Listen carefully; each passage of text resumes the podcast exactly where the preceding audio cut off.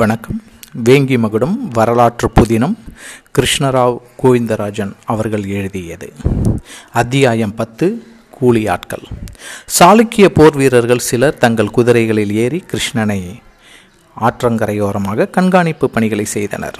ஒரு வீரன் அவர்களின் தலைவனாக காணப்பட்டவனை பார்த்து ஐயா நாம் வரும் வழியில் ஓர் அழகிய இளம்பெண்ணாக காணப்பட்ட ஒருவள் ஒரு மரத்தடியில் மறைந்திருந்து நம்மை பார்த்து கொண்டிருந்தாள். முகத்தில் ஒரு சிறந்த உயர்குடி பெண் போன்று தெரிந்தது என்றான். நீ வாலிப வயதினன் உன் கண்களுக்கு எல்லா பெண்களும் அழகாகத்தான் தெரிவார்கள்.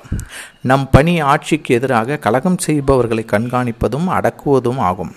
இளம்பெண்களை தொடர்வதல்ல என்றான் அந்த குழுவுக்கு தலைவன். நான் அதற்காக சொல்லவில்லை. ஏன் நம்மை பார்த்தவுடன் மற மறைந்து கொள்ள முயற்சிக்க வேண்டும் என்பதே என் கேள்வி என்றான். ஒருவேளை நாம் தேடிக்கொண்டிருக்கும் விமலாதித்தனின் சகோதரியாக இருக்கலாம் அல்லவா? என்றான் மற்றொரு வீரன். எதற்கும் இந்த கிராமத்தில் தீர விசாரித்து விடலாம்.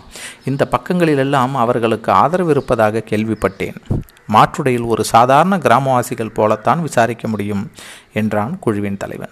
சற்று நேரம் கழித்து அடர்ந்த காட்டு மரங்கள் உள்ள ஒரு தோப்பிற்கு சென்றனர்.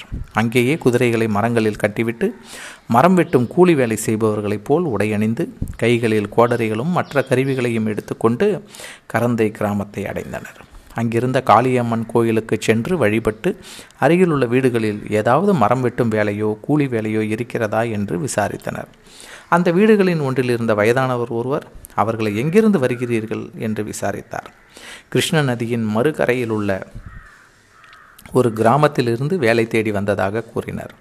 அந்த வயதானவர் சற்று நேரம் யோசித்த பின்னர் அவர்களிடம் தூரத்தில் தெரிந்த வீரமல்லனின் குடிசையை காண்பித்து அந்த குடிசையில் வர வயதான தம்பதியினரும் அவர்களின் மகளும் வசிக்கின்றனர். அவர்களுக்கு ஏதாவது உதவி தேவைப்படலாம்.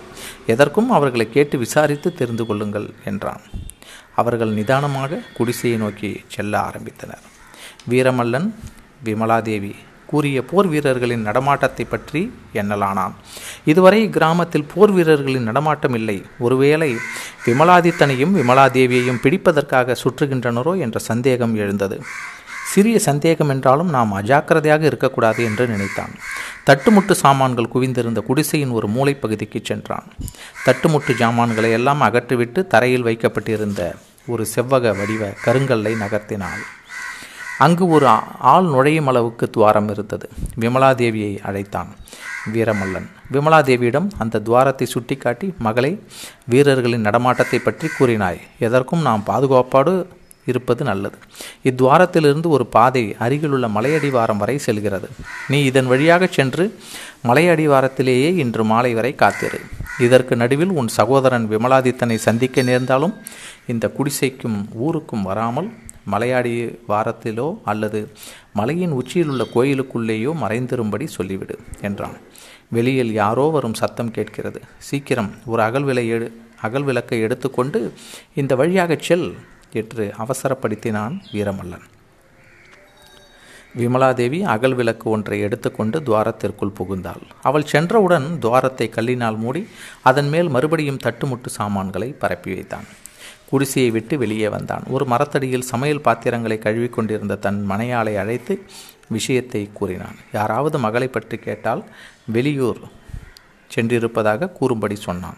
சுற்றுமுற்றும் கவனித்தான் வீரமல்லன். சில கூலி ஆட்கள் வருவது போல் தெரிந்தது. கூலி ஆட்கள் குடிசையை நோக்கி வந்தனர். அவர்களில் ஒருவன் வீரமல்லனை பார்த்து ஐயா நாங்கள் ஆற்றுக்கு அந்த பக்கத்தை சேர்ந்தவர்கள். இங்கு ஏதாவது வேலை இருக்கிறதா? எப்படிப்பட்ட வேலை இருந்தாலும் சொல்லுங்கள். மரம் வெட்டுவோம். தோட்டத்தில் களை எடுப்போம். வாய்க்கால் வெட்டி தருகிறோம். எங்களுக்கு உணவு மட்டும் கொடுங்கள். போதும். வெறும் வெள்ளிக்காசுகளோ பொருளோ வேண்டாம் என்று தாழ்மையுடன் கேட்டான்.